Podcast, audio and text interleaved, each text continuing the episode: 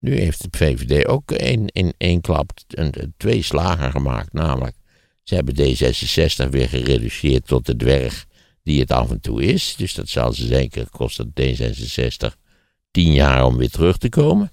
Als ze al terugkomen. En bovendien ook de schijnbedreiging van de BB-beweging is ook gereduceerd tot dwergniveau. Ja, maar ze hebben de omzicht voor in de plaats gekregen. Ja, dat hebben ze. Ik denk dat dat het enige is wat ze niet ingecalculeerd hadden. Het verlossen, kunt u mij horen?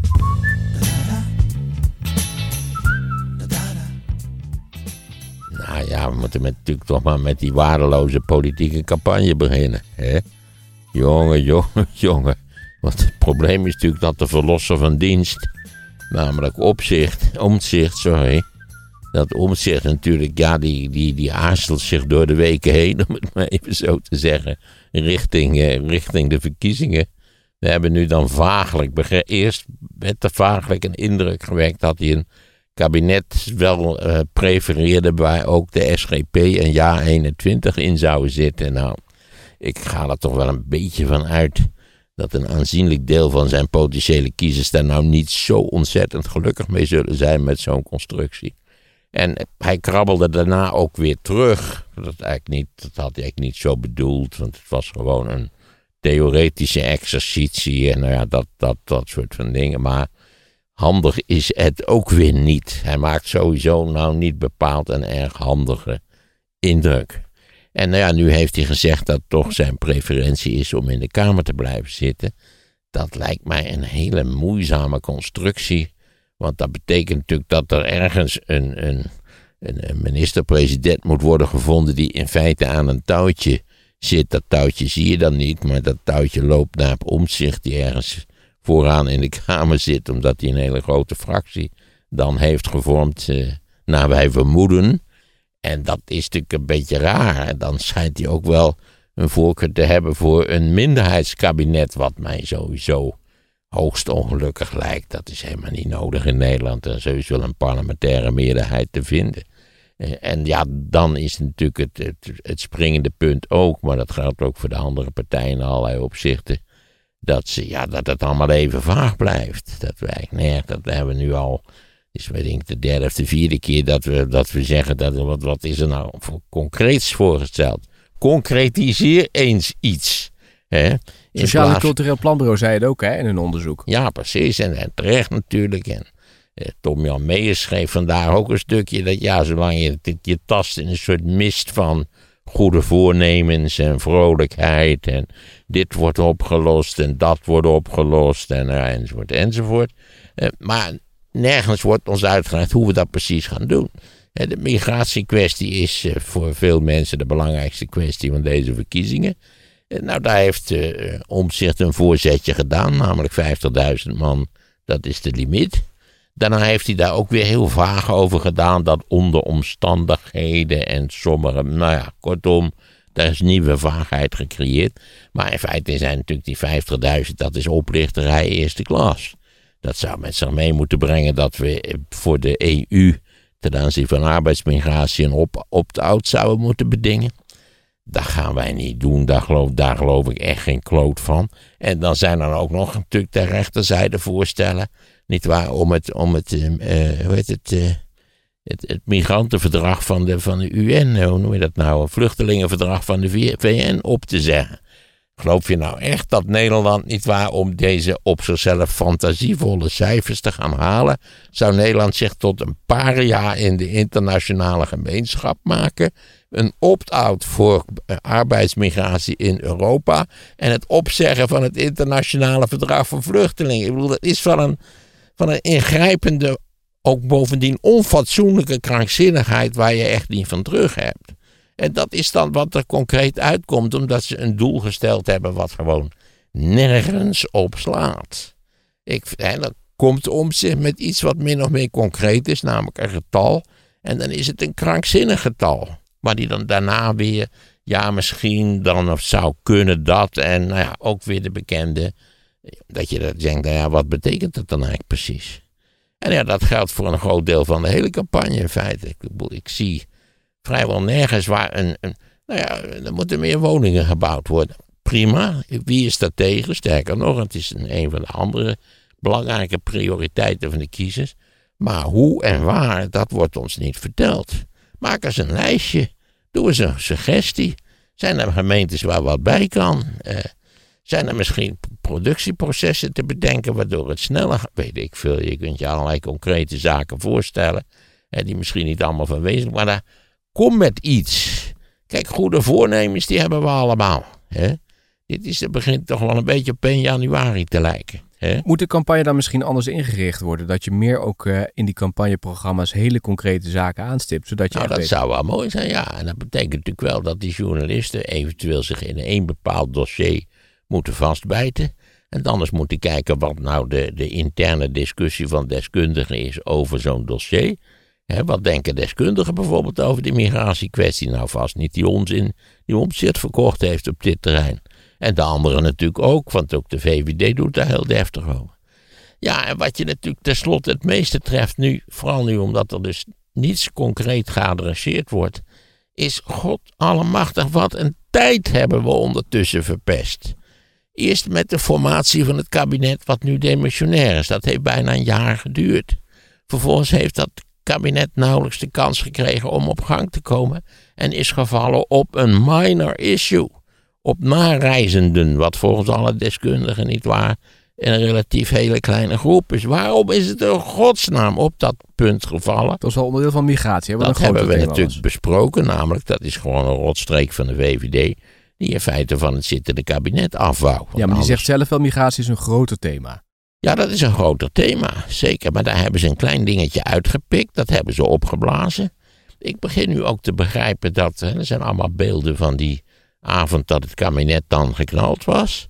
En dan zie je allerlei brave lui, die Van de Burg en, en, Bob Koekstra, nou die is niet zo braaf, maar goed, eh, Carola Schouten. En het is duidelijk dat ze geschokt zijn. Ze zijn overvallen. De VVD heeft plotseling, terwijl Van de Burg gewoon een VVD was, die wist van niks kennelijk, een beetje een hele aardige naïeve man kennelijk, die hadden ze niet gebeld. Van jongens, het gaat klappen. Nou, die ook heel hard uh, nog steeds aan de slag is om alles voor elkaar ja, te Ja, nou, hij is, daarna is hij ziek geworden. Ja, nu zit er, voedselvergiftiging heeft hij nu. Ja. Nu zit er iemand anders uh, bij mij weten. Maar, dus, allemaal tijd verpesten. En, en ja, nu is het kabinet dus demotionair, dus dan moet er een verkiezing worden gehouden. wordt er ook van alle dingen natuurlijk niet gedaan. Dus we hebben ondertussen, als je het bij elkaar optelt, je voelt wel aan dat het niet waar, formatie van een nieuw kabinet onder deze relatief nieuwe omstandigheden ook weer tijd gaat kosten. want zeker als, het niet, als ze over rechts gaan, moeten ze omstandig duidelijk maken dat dat eigenlijk de schuld van links is. Nou, dat is een hoop werk en moet allemaal ingeseind worden en er moet over nagedacht worden. Terwijl ze beter gewoon meteen kunnen zeggen, jongens, we willen niet met links, we gaan gewoon hard over rechts. Want dat waren we altijd al van plan. En ik denk dat het juist is om te zeggen dat Omzicht in feite een betrekkelijk conservatieve figuur is. Ik, ik heb ook in het begin gedacht dat die, dat die sociale issues en met name ook de kwestie natuurlijk van contact tussen burgers en overheid serieus aan de orde wilde stellen. Maar als die over rechts door wil, bedoel, dan zie ik dat ook niet gebeuren, eerlijk gezegd. En ook daar geldt. Concretiseren ze iets. Doe eens iets. Leg eens uit hoe je dat gaat doen. Maar nee, dat gebeurt allemaal niet. Dus ja, daar tasten wij dus in de mist. Dus je zegt eigenlijk, we hebben tijd voor, spel, uh, voor verspild omdat ook het partijbelang boven het landsbelang ging? Zeker, zeker. De VVD niet waar, die op een schandelijke wijze beweerde dat het in het landsbelang was wat er gebeurde. Dat is diep treurig dat je zulke lulkoek, dat je die verkoopt. Die heeft dit voor een belangrijk gedeelte op zijn geweten. Allemaal tijdverlies. Het is allemaal tijdverlies. In feite draaien we al twee jaar lang uh, op nou ja, op pogingen, maar niet, niet op normale beslissingen. Maar misschien kun je ook zeggen van dit was nodig om zo meteen een beter kabinet te krijgen dat meer dingen voor elkaar krijgt. Nou, dat het kabinet dat er zat kon best dingen voor elkaar krijgen. Maar als natuurlijk de leidende partij in het kabinet er eigenlijk niet gelukkig mee is, omdat de rechtervleugel vindt dat het een D66-kabinet is, ja, dan gebeurt er natuurlijk niet zo verschrikkelijk veel. Sterker nog, dan laat je het kabinet dus vallen na, wat was het, dan een klein jaartje. Hè? Dat had niet moeten gebeuren. Dat is niet in het landsbelang. Maar de VVD. Deze hele vertoning is niet in het landsbelang.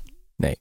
Maar de VVD zegt misschien wel: we krijgen zo meteen een beter kabinet met betere verhoudingen, waar we wel op die belangrijke thema's zaken met, voor elkaar krijgen. Ja, daar ben ik toch geneigd om te zeggen dat alle grote kwesties die in Nederland spelen, helemaal niet noodzakelijkerwijs door een hardrechtskabinet opgelost zouden kunnen worden. Ik denk het tegendeel is het geval, niet waar, aangezien de VVD aan de wortel staat van de creatie van een hele reeks van moeizame dossiers, die ze eerst zelf veroorzaakt hebben en die ze vervolgens niet wisten op te lossen. Ze waren niet de enige hè, die erbij Ze zaten. waren niet de enige, dat moeten we altijd in de gaten houden, maar ze waren wel de dominante en richtinggevende partij.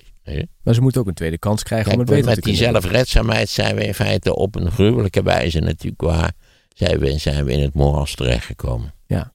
De burgers zijn helemaal niet red, zelfredzaam. Ook daar kun je een leuk rapport over lezen van het Sociaal Cultureel Planbureau. Allemaal kletskoek. Hm. Allemaal ideologische prietpraat. Nee, het is, het is een, de hele vertoning is eigenlijk diep treurig. Ik denk ook dat de VVD van Rutte af wou. Eh, Het is ook te reden om te zeggen, we laten de boel maar opblazen. Want je weet dat Rutte zei, nee, hij wou best doen, we zijn maar geen punt. En twee dagen later ging hij, nee, nee, nee, nee, had een, hoe heet het, een openbaring had hij gehad. eh, had hij daar maar wat eerder last van gehad, van die openbaringen. En, nou, eh, hij, hij ging verdwijnen. Tja, heel raar allemaal, toch? Is het wel, dan niet. Nee, ik zie het, ik zie het toch nog steeds als een, het verlangen van de VVD om, om rechtse dingen te doen. En het, de, het akelige gevoel wat, wat de, wellicht de ouderen of de, de, de provinciale achterban of wie het ook mogen wezen, of het bestuur van die partij, niet waar, die het gevoel had dat, dat ze bezig waren de D66-agenda uit te voeren. Hoe verklaar je dan dat die partij nu niet in de peiling wordt afgestraft door de kiezer? Dat is een raadsel. Dat is gewoon een raadsel. Dat, dat, kan, dat kan ik alleen verklaren door het feit dat de kiezers echt totaal niet weten waar het over gaat. Ik zou zeggen dat je alleen maar hoeft te kijken naar het verhoor van Henk Kamp bij de eh, enquête naar de toeslagenaffaire. Dat zou toch voor iedereen ruim voldoende moeten zijn. We zeggen nou, wat ons betreft kan de VVD wel eens een tijdje in de oppositie. Sowieso, puur parlementair gezien. Ze hebben nu 13 jaar zijn ze de baas geweest in Nederland, politiek gesproken. 13 jaar hebben ze ook de minister-president geleefd. Dus in alles, allerlei opzichten hebben ze ook de positieve kritiek gekregen daarvoor. Dat lijkt het mij heel redelijk dat ze nu eens een tijdje in de oppositie gaan. Dat is parlementaire politiek. Je moet er toch god beter het niet aan denken dat de partij die de hoofdveroorzaker van allerlei ellendige dossiers geweest is. Kijk naar de toeslagenaffaire, waar overigens ook de Partij van de Arbeid volop schuld, medeschuldig aan was. En dan denk je bij jezelf, nou eens een tijdje niet. En bovendien, en dat hebben we het ook al eerder over gehad, dat, en dat is, een, dat is echt pijnlijk. Dat vrijwel alle colleges van de hoge colleges van staten, eh, de, de, de, hoe heet het, de, de, rekenkamer, de raad van state, de, de, de ombudsmannen, eh, hebben aan de lopende band al twintig jaar gewaarschuwd tegen al die geweldige initiatieven die we gingen nemen. Eh, en dat dat niet verstandig was en dat er een hoop ellende van zou komen. En verdomd, er is een hoop ellende van gekomen. Want de, het kabinet heeft vrijwel alle adviezen in de wind geslagen. Wat vind je eh, een goed punt dat de afgelopen jaren is gerealiseerd? Ik zou het verdomd niet weten. Nou, het enige wat ik me nu kan voorstellen, laten we het ook even positief houden. Neem even een slokje water, dat is symbolisch. Ja, ik zag al op het internet dat die, dat, dat Sourcy-blikje, dat dat vuile reclame is. Daar krijg ik niks voor, dames en heren. Niet Sourcy, ik drink het omdat het toevallig in de gang staat. Want wij hoorden, tot onze verbazing, de kwaliteitskrant opende ermee dat Nederland eh, zeer wel bestand is tegen een zeespiegelstijging van 3 meter. Ik bedoel niet 60 centimeter, zoals het zo'n beetje aan het eind van deze eeuw zal zijn, denk ik.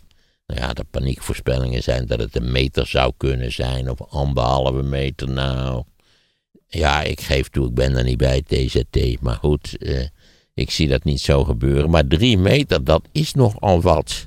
Want dat biedt natuurlijk zekerheid voor nou, ik schat toch zeker voor meer dan een eeuw.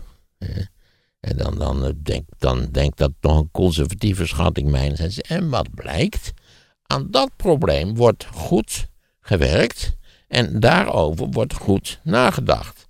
Volgens mij omdat het zich grotendeels eh, onttrekt aan, aan bemoeienis van het kabinet. He, er is een soort Delta-commissie of commissaris en Nou ja, je hebt toch de indruk dat het een onderdeel is van Nederland wat nog in handen van deskundigen is.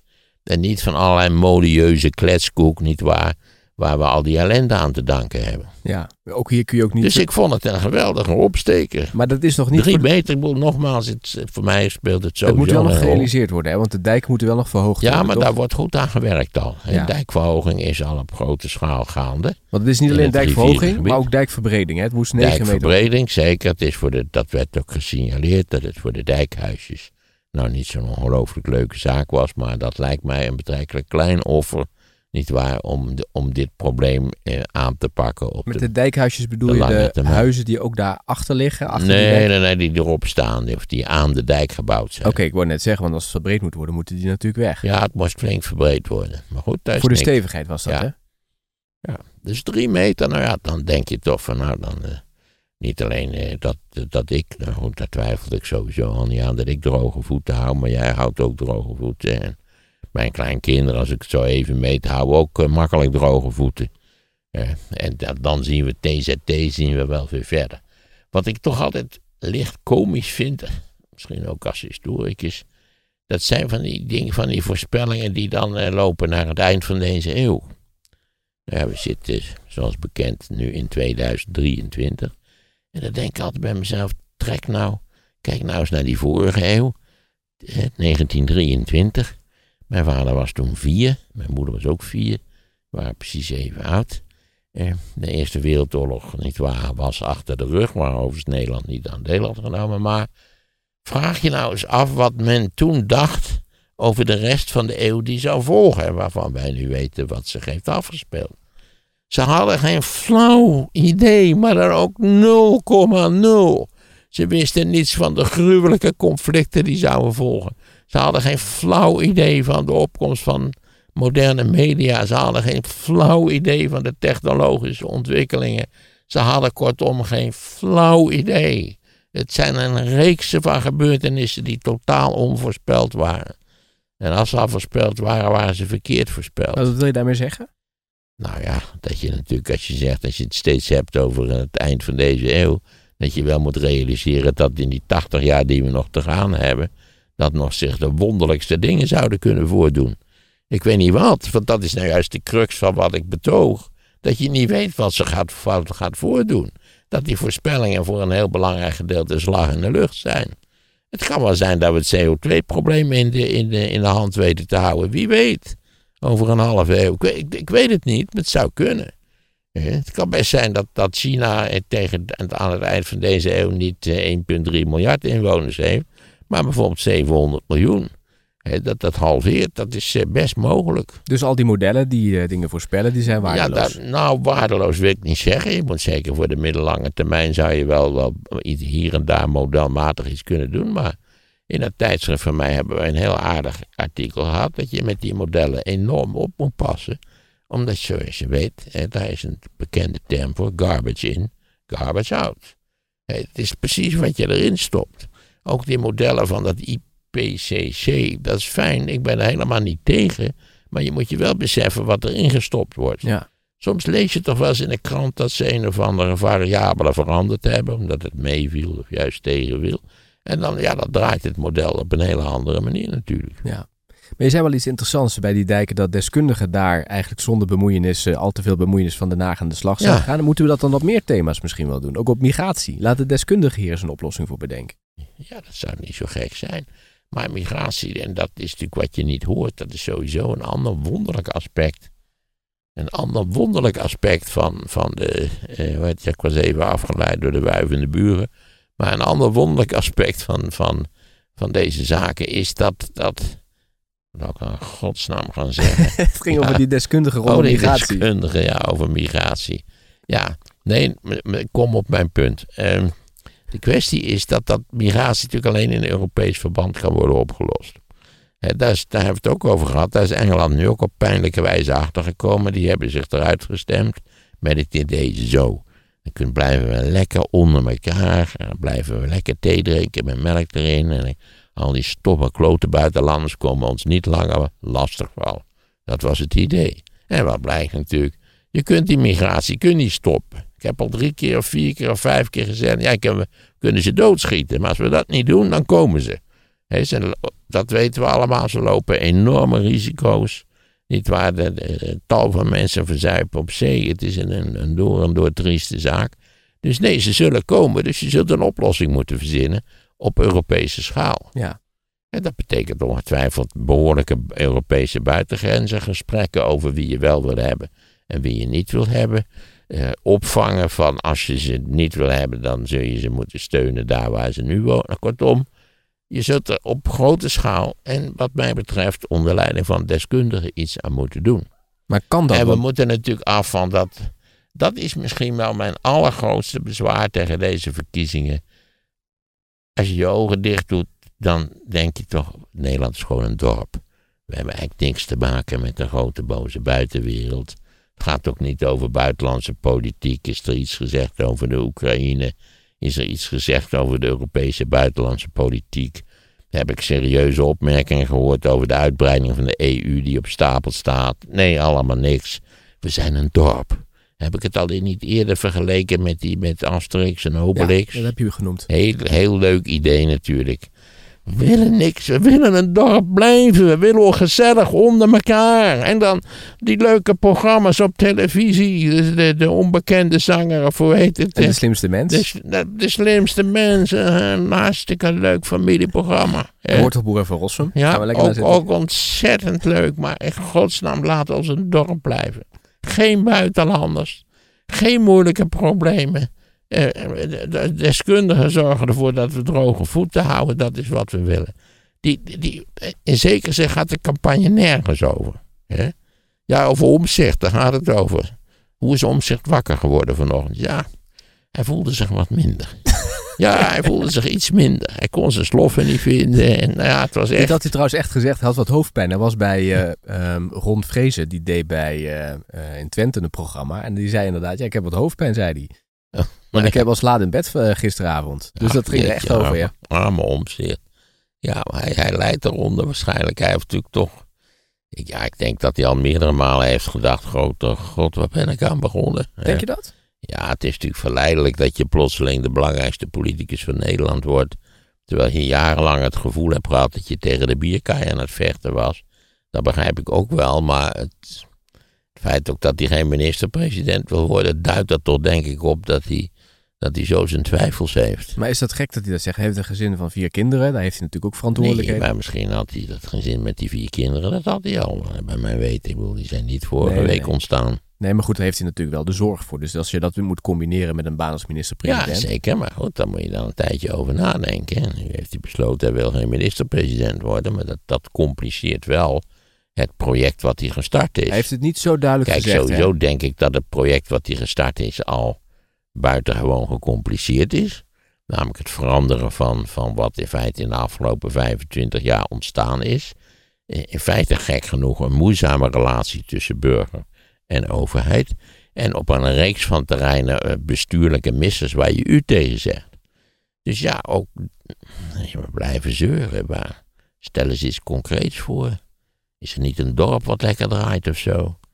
Maar hij moet natuurlijk wel een kans krijgen om met die nieuwe beweging, die toch ook wel hoopgevend van start gaat, met heel veel mensen, ook heel veel leden. En ze willen meedoen aan de Ja, ze Europese gingen ook een verkiezingen. bijeenkomst houden waar al duizenden leden. Maar in Amersfoort is dat geweest. Ja, Klopt. En hij zei ook van, ik heb jullie nodig. Het is niet, jullie zijn niet alleen toehoorders, jullie ja, zijn onderdeel van de beweging. Ja, Ik heb een sociaal contract ook met fijn. jullie. Ja, maar we kunnen hoog springen, we kunnen laag springen. Maar er komt gewoon een coalitie.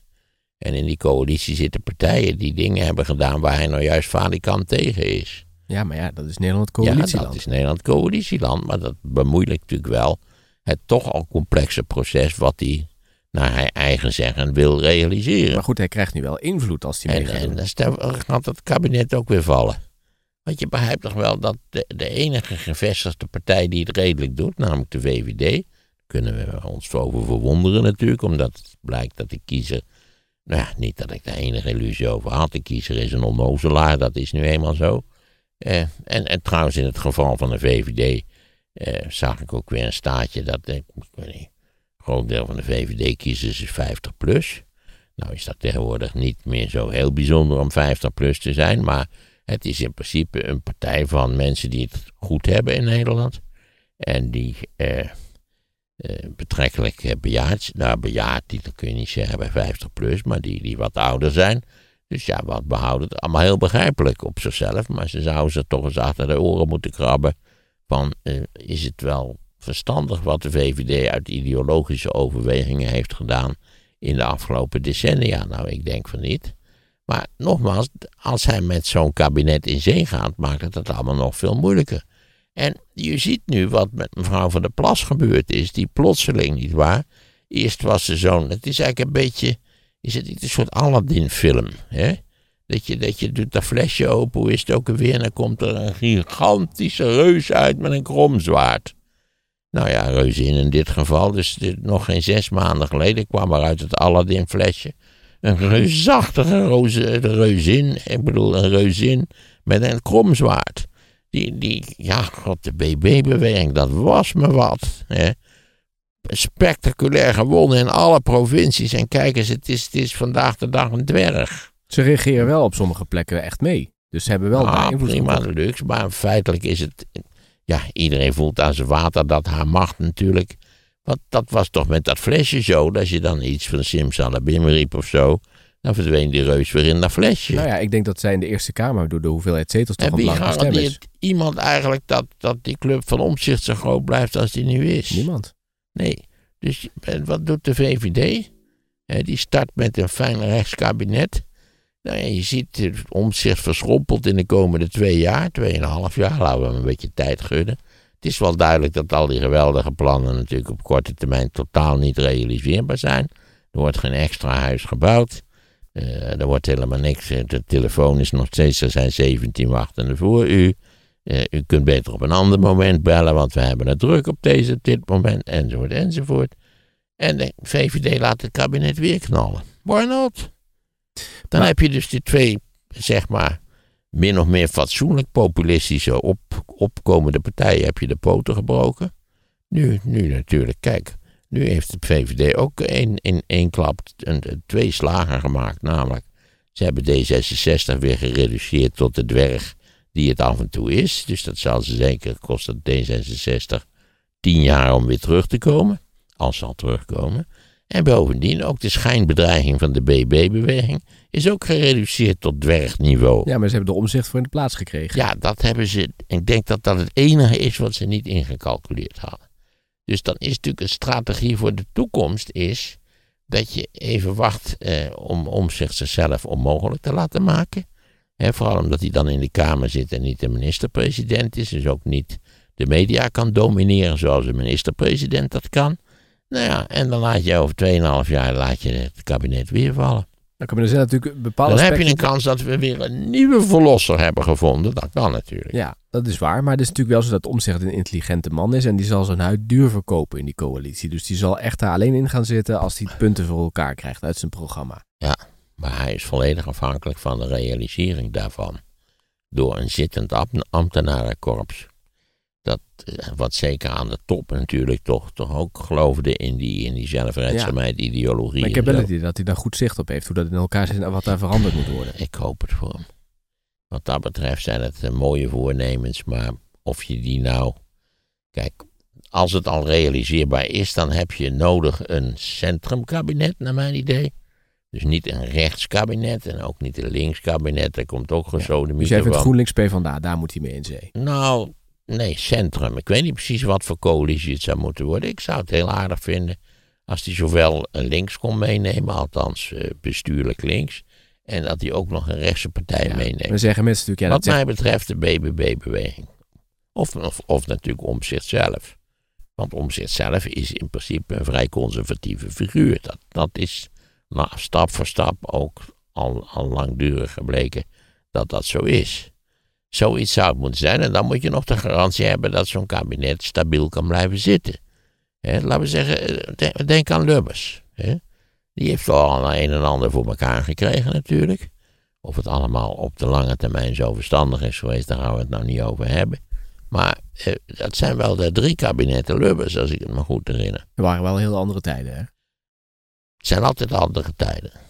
Maar je, je kunt in Nederland echt niets tot stand brengen als je de kabinetten gewoon elke anderhalf jaar laat knallen. Ja.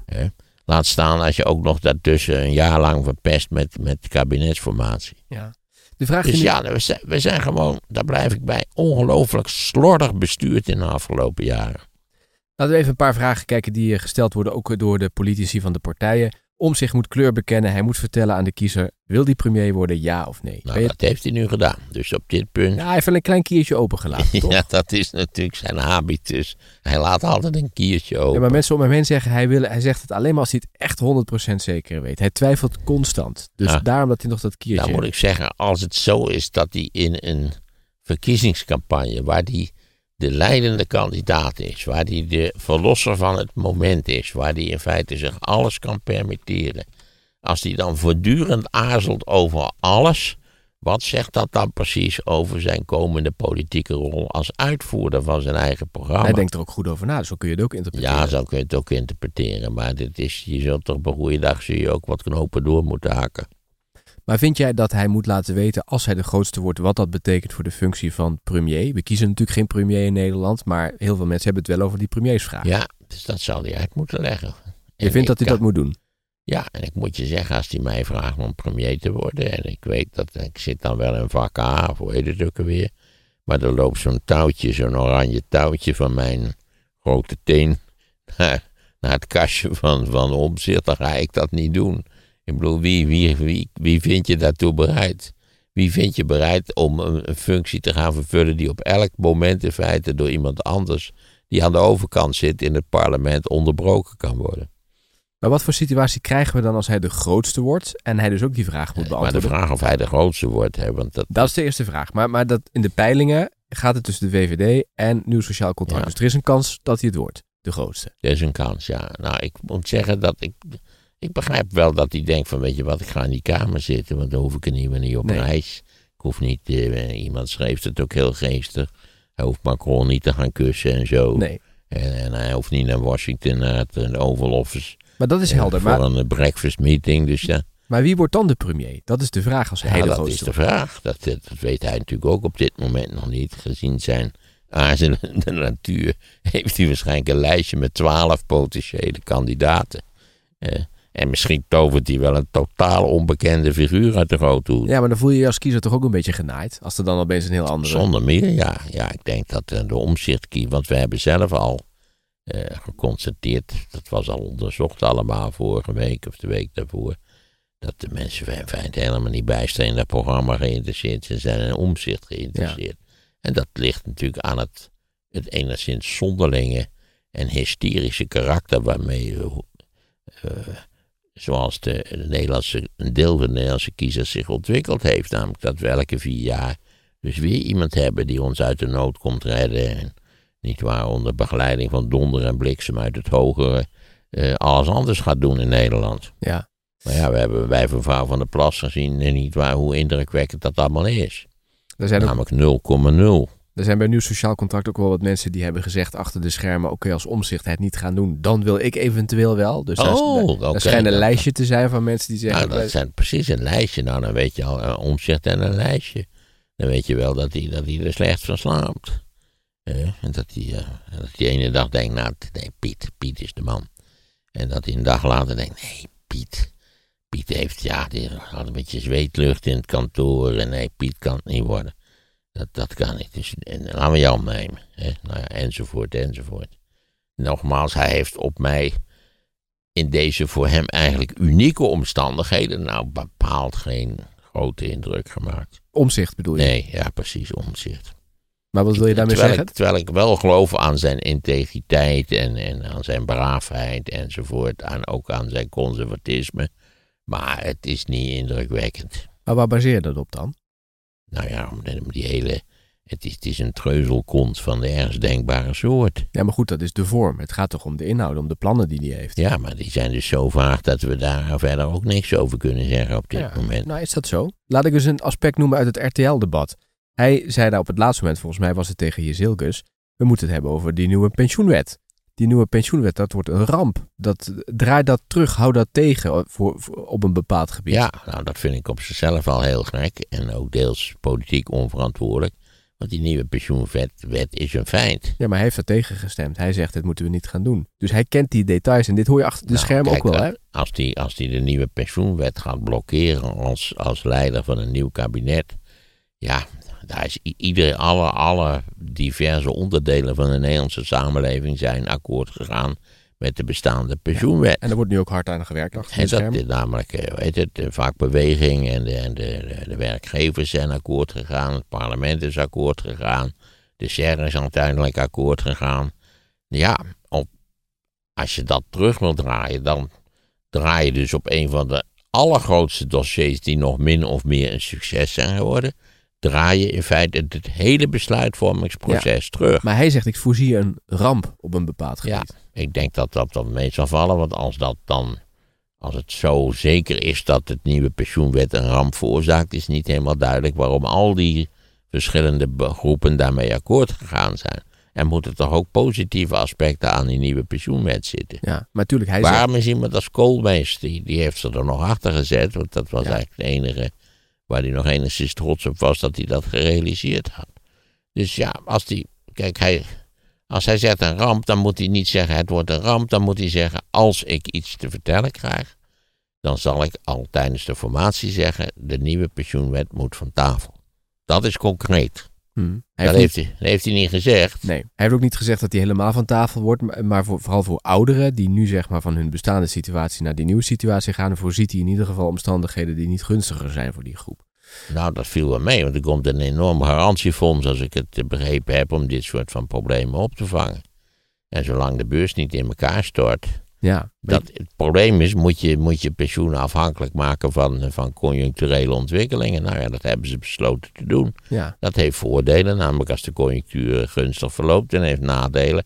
Stel voor dat je een diepe crisis krijgt van 10 jaar, zoals we tussen 29 en begin van de Tweede Wereldoorlog hebben gehad. Ja, dan zit je wel Ja. met een probleem. maar ja, Maar daarvoor, als ik het goed begrepen heb, is, zijn wel garanties ingebouwd. maar hij voorziet nu dat heel veel ouderen straks erop achteruit gaan ten opzichte van de oude situatie in dat nieuwe stelsel. En hij zegt Ja. dan krijgen we weer eh, in de samenleving krijgen we weer eh, rumoer en misschien wel opstandjes. Want dat is Nou, natuurlijk wat kijk, ook in zit. je moet natuurlijk vooral de ouderen in Nederland niet tegen je zien te krijgen, want dat is in toenemende mate natuurlijk de grootste en meest invloedrijke groep. Het zijn mensen die altijd komen stemmen. Ja. Ja, dus in dat opzicht ook heel anders zijn dan de jongeren, die er vaak maar een beetje met de pen Daarmee scoort de omzicht dus punten, want hij heeft meer bejaarde kiezers, heb je al gezegd. Zonder meer. Maar nogmaals, dan moet je niet zeggen, moet je niet vaag houden. Dan moet je ook zeggen, sorry, maar ik heb dat bekeken, die nieuwe pensioenwet. En als ik aan deelneem aan de formatie, dan wordt meteen de nieuwe pensioenuitvoering wordt onmiddellijk Ja, stilgezet. oké, maar goed, dit heeft hij dus in dat debat dan heb, gezegd dan de VVD. ben je concreet. Hij riep de VVD op om daaraan mee te doen.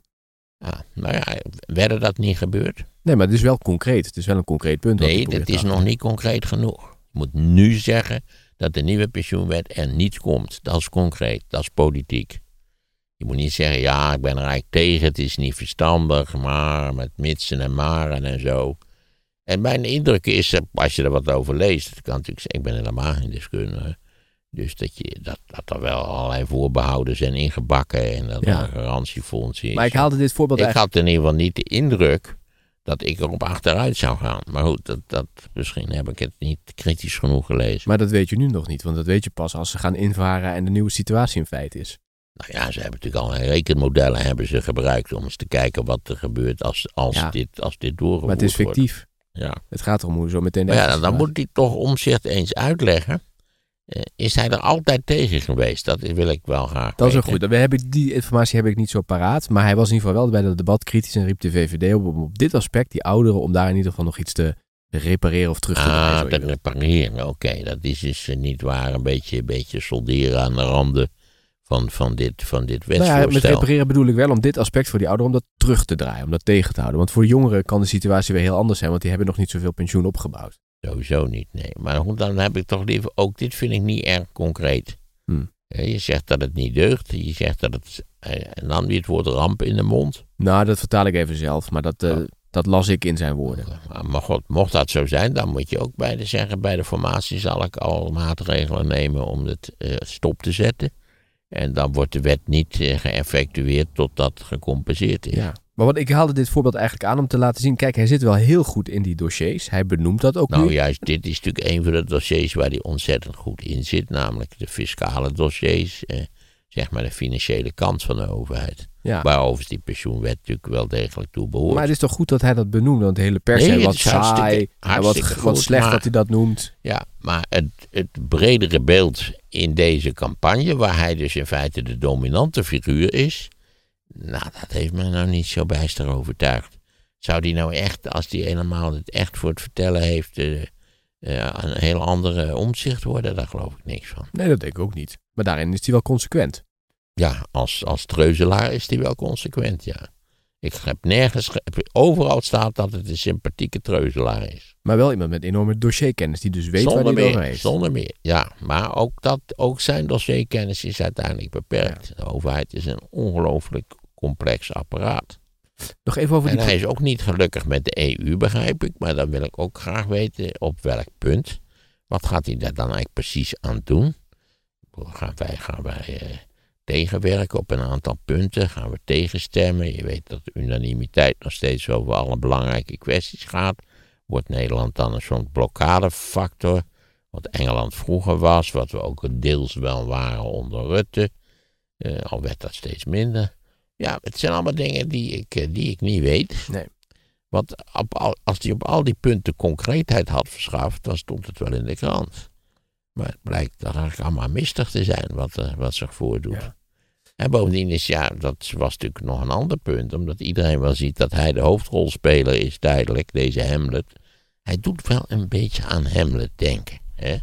Het is al een Hamlet-achtige figuur. Op welk eigenlijk. gebied vind je hem op Hamlet lijken? Ja, de, de, de treuzelaar, de aarzelaar. De, de, de man die altijd verscheurd wordt door, door verschillende problemen. Ja, moet je dat. Kijk, er is geen groter contrast denkbaar tussen de opgewekte Mark Rutte. Nooit een probleem. Hè? Helemaal niets aan de hand. We rollen de mouwtjes op en huppakee, daar gaan we weer. Eh, ja, nou god, als hele vervelende dingen zijn gebeurd, heeft hij er geen actieve herinnering aan. Dat scheelt ook enorm. Als je je toch niet herinnert wat er bij die toeslagenaffaire gebeurd is. Waar je direct bij betrokken bent geweest. Maar ja, dat was afweging en zo, al die dingetjes. Ehm, nee, ik ben dus niet onder de indruk. Ik was hoopvol gestemd juist over omzicht, omdat ik dacht dat hij een aantal problemen die er zijn, namelijk die relatie burger-overheid en die, die lulkoek over de, de zelfredzame burger, eh, en, en in principe ook eh, de bestuurscultuur, dat hij die adresseerde.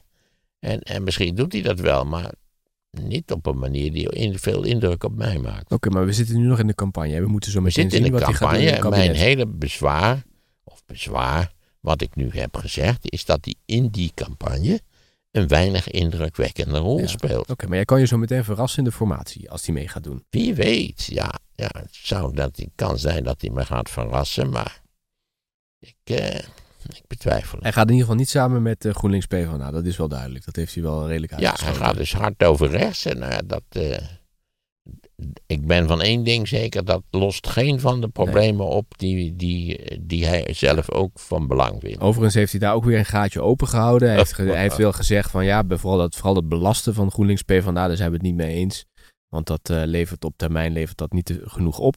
Hè, vooral die miljonairsbelasting, daarvan zei hij van ja, dat wordt die ja, die nog steeds minder. belasting, dat is flauwekul.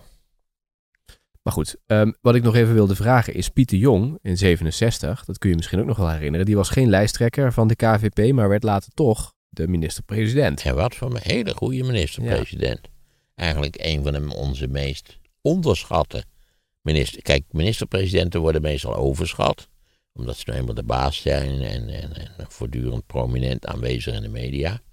Eh, maar Pieter Jong is echt onderschat, naar mijn gevoel. Bleek een hele efficiënte minister-president te zijn. Goed draaiend kabinet. Zou dat nu ook het geval kunnen zijn? Dat er iemand achter de schermen warm Ja, loopt die het zo meteen... jammer, Pieter Jong is dood. Dat is natuurlijk die kunnen we niet meer vragen. dat een beetje een puntje natuurlijk. Maar de situatie is die vergelijkbaar. Nou ja, het gekke is dat we in de loop der tijden allerlei lui hebben gehad waarvan je denkt, hoe is het mogelijk dat ze, dat ze niet een prominente rol hebben gespeeld eigenlijk? Iemand als Brenninkmeijer, nou goed, die is dan natuurlijk uiteindelijk, eh, hoe heet het geworden, ombudsman. Ombudsman, ja. Geweldig goede ombudsman. Eh, ja, we moeten het afwachten. Piet de Jong is natuurlijk ook iemand die... eh, nou ja, kijk, Piet de Jong was geen azelaar, want dan word je geen duikbootkapitein. Nee, nee, nee. Dat kun je wel zeggen. Maar goed, ehm, en we hebben natuurlijk ook nog Wouter Bos gehad in 2003. Ja, dat was ook enorm veelbelovend. Maar dat is natuurlijk in dat kabinet van ruziemakerij is dat uiteindelijk gestrand. Nou ja, en hij heeft toen eh, Wouter, of heeft Job Cohen toen naar voren geschoven, hè, als de, de kandidaat voor het premierschap. Je weet hoe slecht dat is afgelopen. Ja, dat is niks geworden. Nee, dat is niks geworden. Uiteindelijk ook Job tweede. Cohen is veel te beleefd en beschaafd om niet waar om in de levenkuil in Den Haag iets te doen. En heeft zich laten afbluffen door, de, hoe heet die? eh, Wilders. Eh, nee, nee, nou, nou ook wel door, door de PVV een beetje, maar ook door nou ja, dat, dat fameuze stukje in, in, hoe heet dat programma? Een politiek programma. Wat gebeurde daar ook alweer? Ik denk dat ik begrijp wat je bedoelt, maar wat gebeurde ook alweer inderdaad met Cohen? Nou, daar werd hem gevraagd wat een, wat een halfje wit kostte. Oh, ja, ja, ja. Ja, en dat wist En hij in niet. plaats van die zei, ja, weet ik veel, dat interesseert me geen reet wat een halfje wit kost. Eh, ze niet te zeuren. Eh, en toen, ja, toen ging eh, het Van Huis nog weer door met eh, allerlei andere zaken waarvan hij niet... Nee, die man doet geen boodschappen, dus dan weet je het ook niet, toch? Nee. Wat kost een halfje wit eigenlijk? Weet jij dat? Ik heb geen flauw Nee. idee. Ik kan me alles wijs maken. Waarschijnlijk niet 12 euro, maar, maar ik schat een halfje wit op eh 1,22. Bovendien denk ik dat, je, dat het heel gevarieerd is. Dat als je bij een grote supermarkt bent, dat, dat je het min of meer cadeau krijgt, mits je een andere rommel koopt. En eh, om de hoek weet ik niet. Ik heb echt geen flauw idee. Vind je dat uh, om zich zijn programma moet door laten rekenen? Of dat in ieder geval meer inzicht geeft in het Nou, financiële aangezien hij aspect? vroeger zelf een groot kampioen was van het doorrekenen, vind ik het wel gek dat hij zijn programma niet laat doorrekenen. Ja, dat moet ik je wel zeggen. Ja. Maar goed, dan zegt hij, ik was te laat, dat ging niet meer. Maar dan kun je wel een plus- of minderlijstje maken. En dat doet hij ook niet. Nee, ik vond het al sowieso een beetje kinderachtig dat die, we hebben allemaal al eh, praatjes gehad over doorrekenen. En nu ineens was het in de mode om het niet door te laten rekenen. Dat vond ik niet sterk. Eh, laat het dan globaal doorrekenen. Want ik bleek, het bleek ook alle individuele doorrekenaars te zijn die ook toch Ja, wel... die op zolder zaten te rekenen ja, zelf. die, Ja. Die, die wel vrij kritisch waren over allerlei mooie voornemens. Mhm. Die natuurlijk geld gaan kosten. Ja, ik geloof vooral het verhoging van het minimumloon. ja. Maar als, je dus in de, als we kijken naar hoe nu eh, de campagne plaatsvindt en de debatten, het is weinig concreet. Er wordt niet verteld hoe de problemen worden opgelost en daar heb je wel behoefte aan. Dus dat zouden ze eigenlijk moeten vertellen. Ja. Moet je ook vertellen met welke coalitie je eventueel plannen wil realiseren? Vind je dat daar ook bij horen? Ja, dat vind ik wel. Omdat dat vrij, vrij beslissend is ook voor, Ja. voor tal van... Kijk, als, als, als het inderdaad zo is dat, dat omzet hard over rest gaat met, met deelname bijvoorbeeld van de SGP in jaar 21, dan moeten er toch mensen zijn die initieel wel waren aangetrokken door de ideeën van omzet. Die zeggen, nou ja, hallo, jaar 21, daar wil ik niks mee te maken hebben. Nee. Dus ja, die, dat, dus daarom moet je dat wel duidelijk maken, wat je, wat je voornemens zijn. Maar dat gebeurt nooit, hè? Want politieke partijen zeggen altijd de Nee, gevleugelde uitspraak besluit niemand uit. je geeft veel prijs door te zeggen wat je gaat doen. Hm. Hè, door, het op boven de markt te laten hangen, maak je jezelf natuurlijk gewichtiger en interessanter. Ja. Heb je ook Maar een dat wil niet zeggen dat het politiek erg mooi is. Ze hadden geen flauw idee, maar dan ook 0,0. Ga lekker naar huis koken, veel beter. Twee weken geleden is de LPF op de fles gegaan. Althans hier. Verder is het al wel iets eh, langer geleden. Het populisme door de ogen van Maarten van Rossum. En natuurlijk het, het echec van de LPF creëerde eigenlijk opnieuw ruimte ter rechterzijde van het Nederlandse politieke spectrum. En de vraag was toen eigenlijk wie gaat die ruimte opvullen? Download het luisterboek via de link in de beschrijving. En Wouter Kolk, de baas van Albert Heijn, vertelt hoe de supermarkt van de toekomst eruit ziet. Dat hoor je in de podcast Sea Level via de link in de show notes.